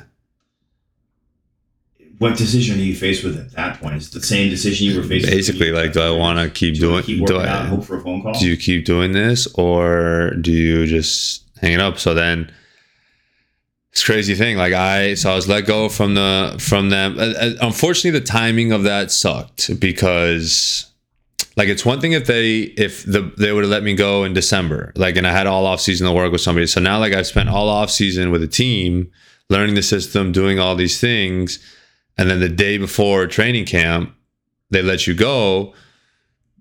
So now it's like you're starting over in the sense because even the next team that brings you on, let's say, like say if I was given another shot, like I'm already I mean you play you have a you have a game in in you know, an official game in three weeks. You know what I mean? Like you're you're already you way behind exactly like you're already way behind the eight ball and just getting used to guys and anything. And at that point in time, it's not like like the mindset too of a training camp is like the season. Like we have to like the mindset is like not win. Yeah, exactly. Yeah, exactly. The mindset shit out to win games. Exactly. Like the mindset is like we need to win, not the mind. You know what I mean? So like at that point, I was just way behind the eight ball, which which was the gut punch because then the the Bengals had called me actually, and so I I was let go on a Thursday. I was claimed on because you you have to clear waivers. I was claimed on the next day. I was claimed by the Bengals, so I was on a plane on Sunday. Like I got home, I landed in Miami on Friday, and I was on a plane on Sunday. You don't even have time to process. Yeah, I didn't even, exactly. Like I was on a plane, and I was back in Cincinnati on Monday, and was you know again just all right. Like let's try, let's try yeah let's try to make this Bengals, team. Cincinnati Bengals. Yeah, now I'm with the Bengals. Uh, so you're still in terms of decisions you're making in your life. You haven't really had to make a decision yet because you, you go It's where exactly like they're making them for you're me. in Cincy. You're pl- you're you're training camp preseason in three weeks. Yep. Not even pre like I I got to Cincinnati on Monday because this was already because at that Cincinnati already started essentially because you know they they got there the week before and so they already had a week in and you know I literally got there on Monday and we were playing on Thursday. We had a game on Thursday. So it was, Did you play in that game? yeah, I played in that game. playing the game? Well, that's, it was the thing. It was just like that's the business of it. It was, it was just I learned the game plan. Like I didn't worry about the playbook. It was just like what are we doing that week and like that because obviously like in the preseason you're not going over every play. It's just like this is this like it's it's, it's simplified. It's Yeah. simplified very much. So, So it's still a cha- it's still technically a chance for you to show you correct. can do something. And and you how how does that go? That goes well. It's a good week of. I mean, that was just uh, like busting, like again, like a good week of practice, busting my butt in practice, doing a lot of special team stuff. The whole thing. I had a, a guy from Duke was there. This guy Vinny Rey was awesome. Uh, he, I mean, he helped me out a lot. Like he, so like off times and stuff, I'd hang out with him. Uh, my buddy Jack was out there also, who, who played football with me at Duke, but he didn't play. Like his his football career was was done after college, but he was living out there, so I was able to see him uh, a few times, which was nice. But um, So you're now a, you're a year out of Duke. I'm a year, yeah, about a year and a half. You've grad, so you've been a college graduate for a year and a half now. Yeah, Playing in the, I mean, you've been playing in the pros, Yeah. having a pro career, and uh, you're an, you're a graduated English major. You're you're with the Cincinnati Bengals. You're still trying to make the active roster. yep. You get through preseason. The last play I remember is you catching a touchdown in double coverage. Well, that again, that wasn't even that wasn't even so. Yeah, so that happens. We get to the game that week. We're in Kansas City. That was week four. That was the last. No, that was that wasn't week four. That was like week. That was their week two of the preseason because they had actually. I think I want to say I'm pretty sure they actually played in the Hall of Fame game that year, Cincinnati. So they had started early. Okay. Um, I wasn't there for that. Like I, I wasn't there for that. Um, so the next week we played, and yeah, like I was able to get in on the last uh, one of the last quarters of the game. We drove down there, had a two minute offense going. It was nice, and yeah, I was able to run. I ran a slant route, caught a touchdown, um, and that was it. So like at that point, I'm saying in my head like, okay, like at least I bought myself another week here. I caught a touchdown. Exactly, like I Who's just- gonna cut like guy? exactly like i just caught like you know what i mean like they, i literally was here you know 72 hours ago got do all this thing was able to do this like make a play fine cool like at least at least at this point i'm not even so much on the offense at least at this point it's like okay at least maybe now from a special team standpoint like okay Yeah. like this guy's this guy's someone maybe we might be able to use exactly here. like we go find a place for this guy at at least it just bought me another week that was literally my mindset. Like that night, going out the thing, show up the next day, show up the next day with. uh would come to practice, like checking the whole thing. There's someone waiting for me, like the guy, like that whole that whole thing you see on TV that happened. So they let me go that that the next day, and then at that point, it's like okay, like I did. In my head, I'm saying to myself, like I've done everything I could physically do. You know what I mean? Like there's not much. I don't know what else like they're expecting of me in that sense. So that was, you know, helped like or, or I guess that was helped me like rationale like more of like okay like maybe it's time for me to like move on with this. Is this the first time you, that thoughts crossed your mind? Yeah. from football. Yeah, that was the first time uh, probably because again at that point I was like like I don't know what else I could do here, you know what I mean? And so that's That's a fact. So this is the most fascinating decision that we've talked about so far on this podcast. It's getting long. I'm sorry. We'll wrap it up soon. no no no, I don't But this is I have fascinating. all the time in the world. Like so, you you have busted your ass now for since high school yeah. For this thing. Yeah. It gets better and better and better and better. Yeah. You've proved yourself nationally, breaking records in college, Yep. getting getting your own college onto the national scene. Yep. uh, you don't go drafted, but you still do well in camp. Yep. Do well in the preseason.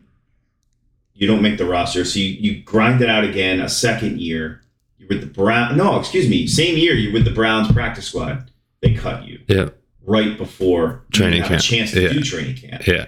And I hear you, where you get thrown into a ridiculous situation with a third team. Yep. You do enough to at least say, "Hey, man, I'm here. I, I'm physically capable of doing it." Yeah. And now, for the first time, you're thinking, maybe this is it. Like, there's nothing. What else am I supposed to do? Yeah. What were your choices? If you if you had said, "I'm done," your choice was go I, I didn't have like There the choice was just home. Like I, it's not like I had something waiting for me. right. The choice was just figure it out. Um, so I come home. Lo and behold, the Lions called. Uh, the Lions called. So I flew to Detroit. I went to Detroit because essentially, like, I had a conversation with my dad, and his his advice was like, "Look, look, just keep doing this until the phone stops ringing." Yeah. essentially. Which, which at that point is like, yeah, like it made sense because at that point you never know, like, because again, like the Lions could have been a situation like. I went to the Detroit reluctantly because I just didn't know, you know what I mean. But then in reality, the situation was like, it, it, you never know, you know, like you never, you never know.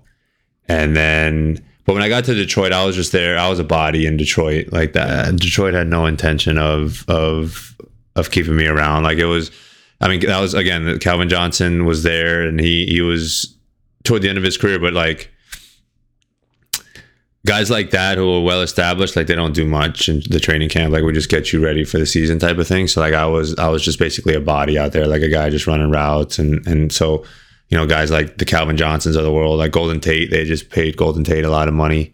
So um, you know he wasn't, you know, I mean they weren't going to burn him out in training camp and stuff Right. like that. Same thing in Cincinnati. Like I mean AJ Green was over there. Um, you know he. You know he, he And you're fighting against how many other guys?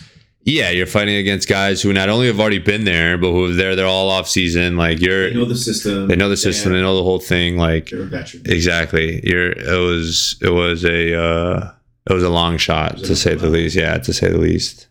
So then they that doesn't work out. Uh, I got cut on the the last cut from Detroit, which I knew, which was to be expected. But that says something that you're each in each of these scenarios, except for the Browns. Sounds like because they cut you before training camp, but you're making it to the last cut. Well, the Bengals too, because the Bengals, because the the the Bengals and the Browns were right next to each other. All right. so like that sequence like the bengals was it wasn't the last cut but yeah the, But the Lions. yeah the, the lions was the last cut just because of the timing, timing of it basically yeah just right. basically of it So now the Lions are the fourth team you've gone through this with now. the fourth team yeah In in uh the fourth team of course yeah two years Two years, and two. It's not two years like you stop. Two years of working out. I just yeah, keep doing the whole you're thing. with a team. You're doing it on your own with a trainer. Yeah, Talking to your agent. yeah, Everyone giving you an opinion. yeah, Lions cut you, yeah. and you go into the Lions already thinking this is probably getting a little. Yeah, like I knew going into the Lions that wasn't like I wasn't it. Okay. So so the Lions happen, and then you make a conscious decision at that point? I'm done with football. yeah. I made at that point I was uh, I started to like make calls to to figure out the next step. Whatever you're gonna do. Next. Yeah. Which you have no idea, but your gut, your your instinct is telling you, I have. There's nothing left for me to do here. It's not meant to be. Yeah. What's that like? After spending how many years at that point of your life? You started at 12, 13. This is chaos. That's what it was. Because it was just, it was like, it was honestly, it was, I guess it was purgatory in the sense of just like, I don't, I have no idea like where to even start Yeah, when it came to like an actual career. Like, no idea. right. Um, so ultimately, I, I didn't even do that. I, because I didn't want to be in Miami. Like Miami wasn't. I just didn't want, and not because I didn't love Miami or this, I just didn't want. Like there was just so many questions in Miami. Let's get your home. It's Exactly, and like, and I'm back, and everyone knew, and uh, like in the reality of the situation, and not that I'll change anything of it for the world, but like you know, grew up on Key Biscayne. You know, not many. You know, I was the first guy to like be in this position. For, I mean, since Al, basically. You know, uh, uh, a long time. So everyone on the island had knew about it, like the whole thing. Uh, obviously, even at Duke, like the situation at Duke, no one at Duke had, um, like been in that position. Like I- made that much like, noise. exactly made that much noise in, in quite some time especially when it came to with with football and, and the nfl and stuff like that and not and not making it it was just like all right like i didn't want to like i wanted to be away from all that like i just wanted to be away from the questions i actually went to uh, california i moved to uh, la at the time for like i was out there for like eight months just to just, just your brain. just basically yeah. I had some money in my pocket and like let me just go out there. I I loved California at the time. Like I Right. when I was in Oakland, I had like I mean I had hopped on a plane every weekend basically just to, like it was you know an eighty dollar flight right down right down the right down the coast to LA. I had friends out there already. Um and I and like it was so I But went you're out not there. working out anymore. Like you're you're No, I'm still I'm still in the gym. Like I like I because that was routine for me. Like and even still to this day, that was that was routine for me. Um, in the sense of like I it was a part of your life. exactly like I had been doing that since high you school. working out saying I still want to go pro. No, I was just staying in shape. Like, and I, I mean, I was playing a little, like a friend of mine, you know, Jason Eskenazi was, you know, played in a bunch of, uh, like flag football leagues out there and stuff like that. So like I was doing that with him, you know, and we were, you know, dominating in those, uh, which was fun. Uh, So, in terms of life choices here now, you're you're on like a sabbatical here, trying to figure out the next step because up until this point there was no next step. It, it Yeah. was football. So it was football. you're taking these eight months in LA. At some point, you've got to come home and I don't want to say face the music, but you've got to come back to reality and say, okay, well, I mean, what, what, how do you, how do you process things at this point? What, what are, what are your, inst- what, you know, your instincts at least telling you, okay, I know I'm good at this, or I have an interest in that, Yeah. or I have, I have friends in this business. Like, what's happening here to help you navigate that chaos? It was more not like as a thing. I wasn't like I was avoiding it at all costs. To be honest, like I, I, I that's a big reason I went to LA too. Was like I, I was like I just was again so far from like I, what would I even do next? Like I don't even know what to do. Um, so I I had a few meetings out in LA too. From like I, I got into the Duke Network and stuff like that, and and like I said, I went back to the whole entertainment thing because that I enjoyed that. You know, that was actually you know fun. So I had a few, you know, meeting. There was, I mean, Were you doing some improv classes? no, no improv classes, but there was, uh, you know, a few people I spoke to out there that happened to be at Duke that were, you know, in pretty, pretty powerful places uh, out there. Um, but again, like that whole conversation was because a lot of it was in the entertainment industry and like with these agencies and stuff like that. And a lot of that was, yeah, a lot of that was like, you know, yeah, like We'll call you. we'll call you, but also, but like, it's not like you come in, like, it's the mailroom, it's this, it's, you know what I mean? Like, it's moving your way up and, you know, you're making 30 grand in California, which, you know, you're essentially making, you're working for free, essentially. Uh, yeah, you know, uh, so like it was that whole conversation. I was like, well, I mean, I can't necessarily do that. Uh, and then that year, like when I was out there playing football, I'd actually visited my friend Jordan, who I'd met when I was in Cleveland, who was still on the Browns at the time, and my buddy Cooper, who I played with at Duke, who was on the Seahawks at the time. Uh, I saw Jordan in November and then went out to see Coop that December something like they were in the playoffs. Um, no, it was December right before the playoffs. They actually won the Super Bowl that year though. Um, it was in December, something like that. And after those two trips, I kind of got like the bug again. Okay. like man like maybe i'm not because i was still at this time i'm still only 20 i'm 24 or 24 yeah like i'm not 23 24 and i got the bug again like maybe i'll give this one more shot.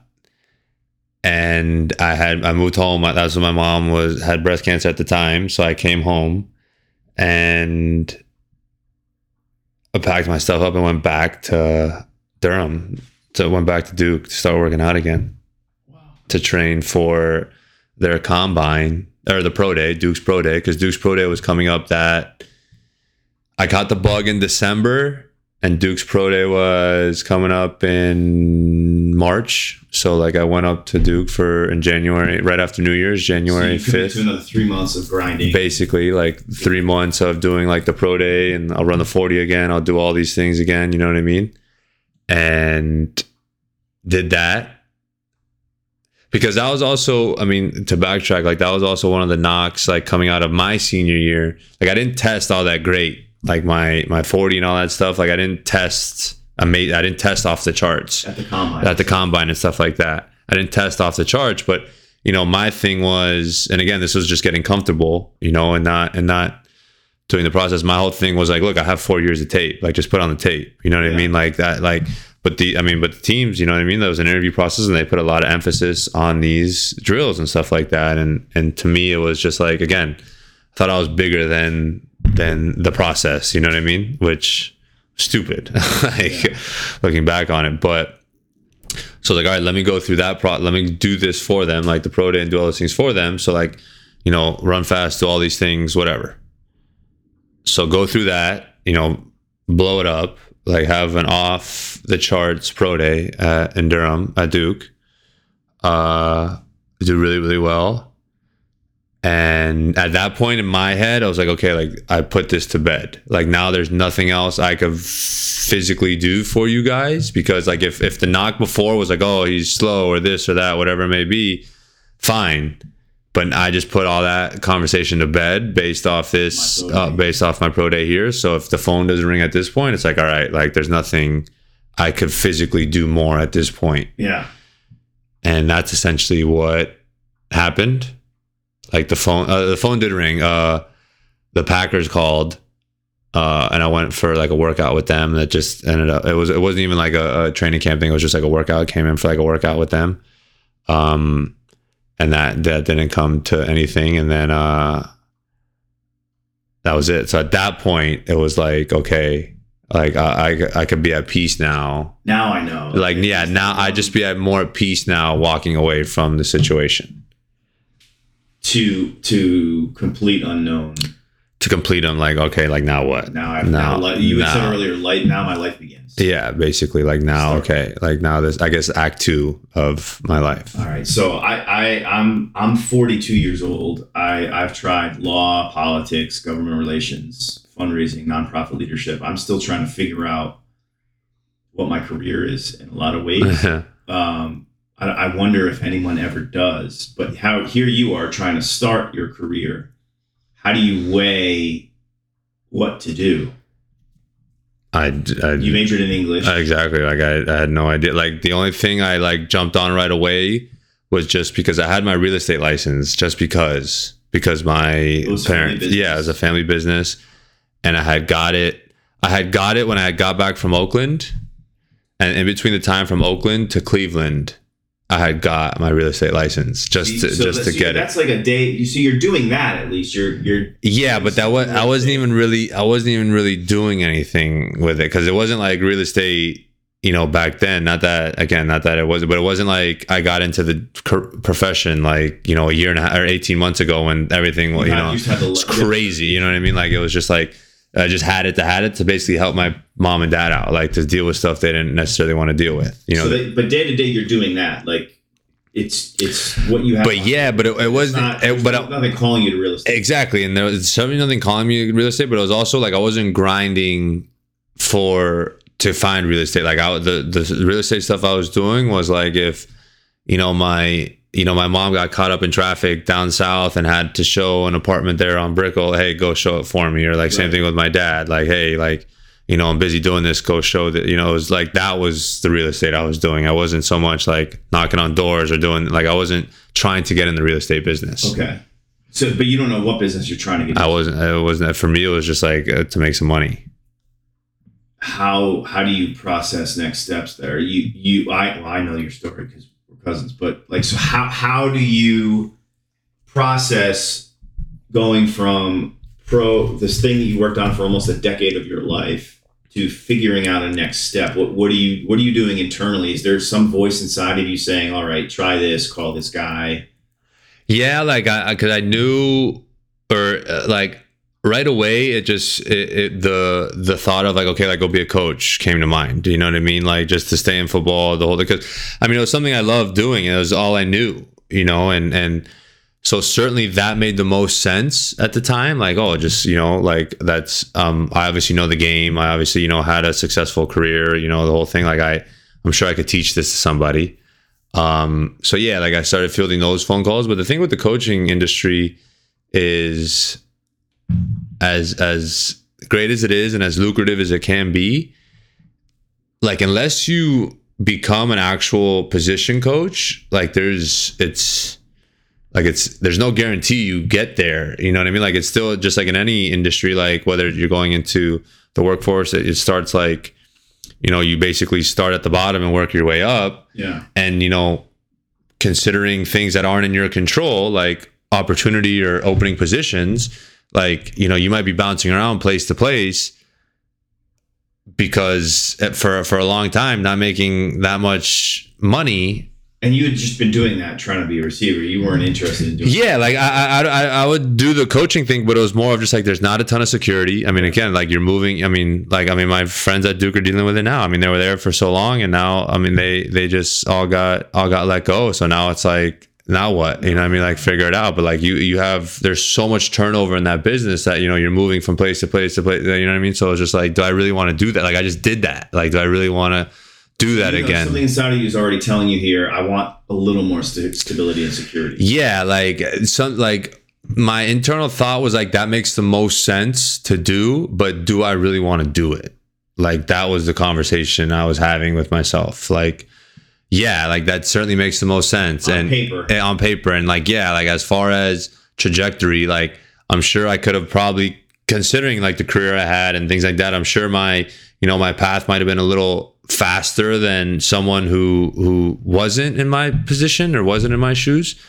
But it was still there was still no guarantee. inside of you is telling you it's not yeah like there's still no guarantee like i'm gonna be a position coach by next year and like have any type of security. Like no that's not doesn't exist in that So profession. you, security becomes a priority. Stability. For sure. Okay I, I mean unfortunately i just think that's you know the the social convention like human construct like yeah like i mean i heard you talking about it with ali. It's just like hey like you know i gotta figure i gotta make money. I gotta start my life. I gotta do this you know what i mean? Like i needed a paycheck. Like Yeah. you know i couldn't like yeah i was living at home. Great but I, I still needed to figure out like I need to I need to figure this out here because I blew all my money in LA like I was you know it's not like I came back with any money Any NFL money you had. yeah like I- yeah basically any NFL money I made was gone So, but today we know you. To, to remind me your title again, your global Finance? uh no uh yeah well financial advisor, but a global sport and entertainment Finance associate director. and global sport entertainment As- Associate director. associate director. Yeah.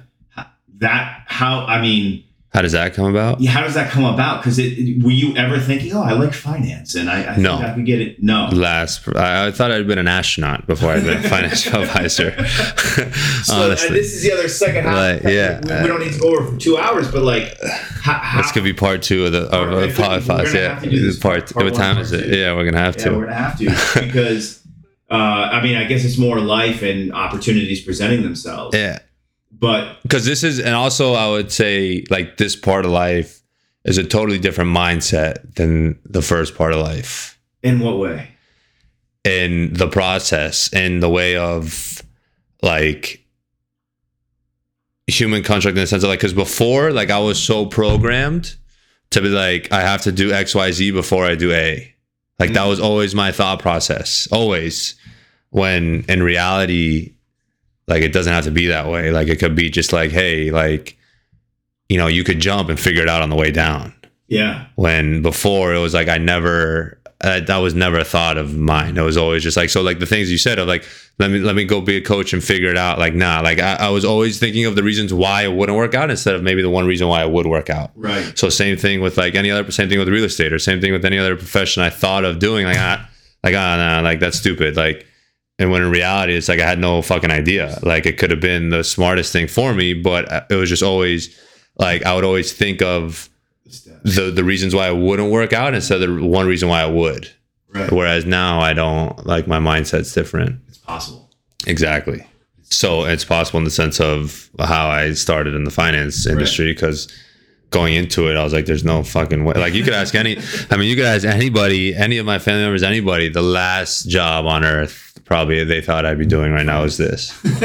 Finance and numbers. Honestly, like it's no, it's and that's and that's life, I guess. That, and that's that's why I'm even doing these things because I, I just think how we end up where we are is, is never what we were planning. on. No, never. Like like I said, I if you would have told me if football didn't work out, what would be, you know, your top 5 jobs? I telling you right now, an astronaut would have been on there before. like I thought I'd be on the fucking moon before I'd be doing yeah, yeah. Before before I'd be, you know, investing. Like or you know, That's investing wild. for people. It's wild. But it worked out and you're in a good spot now. Yeah. Well, let's do part two next time. All right. Thanks. Perfect. Yeah.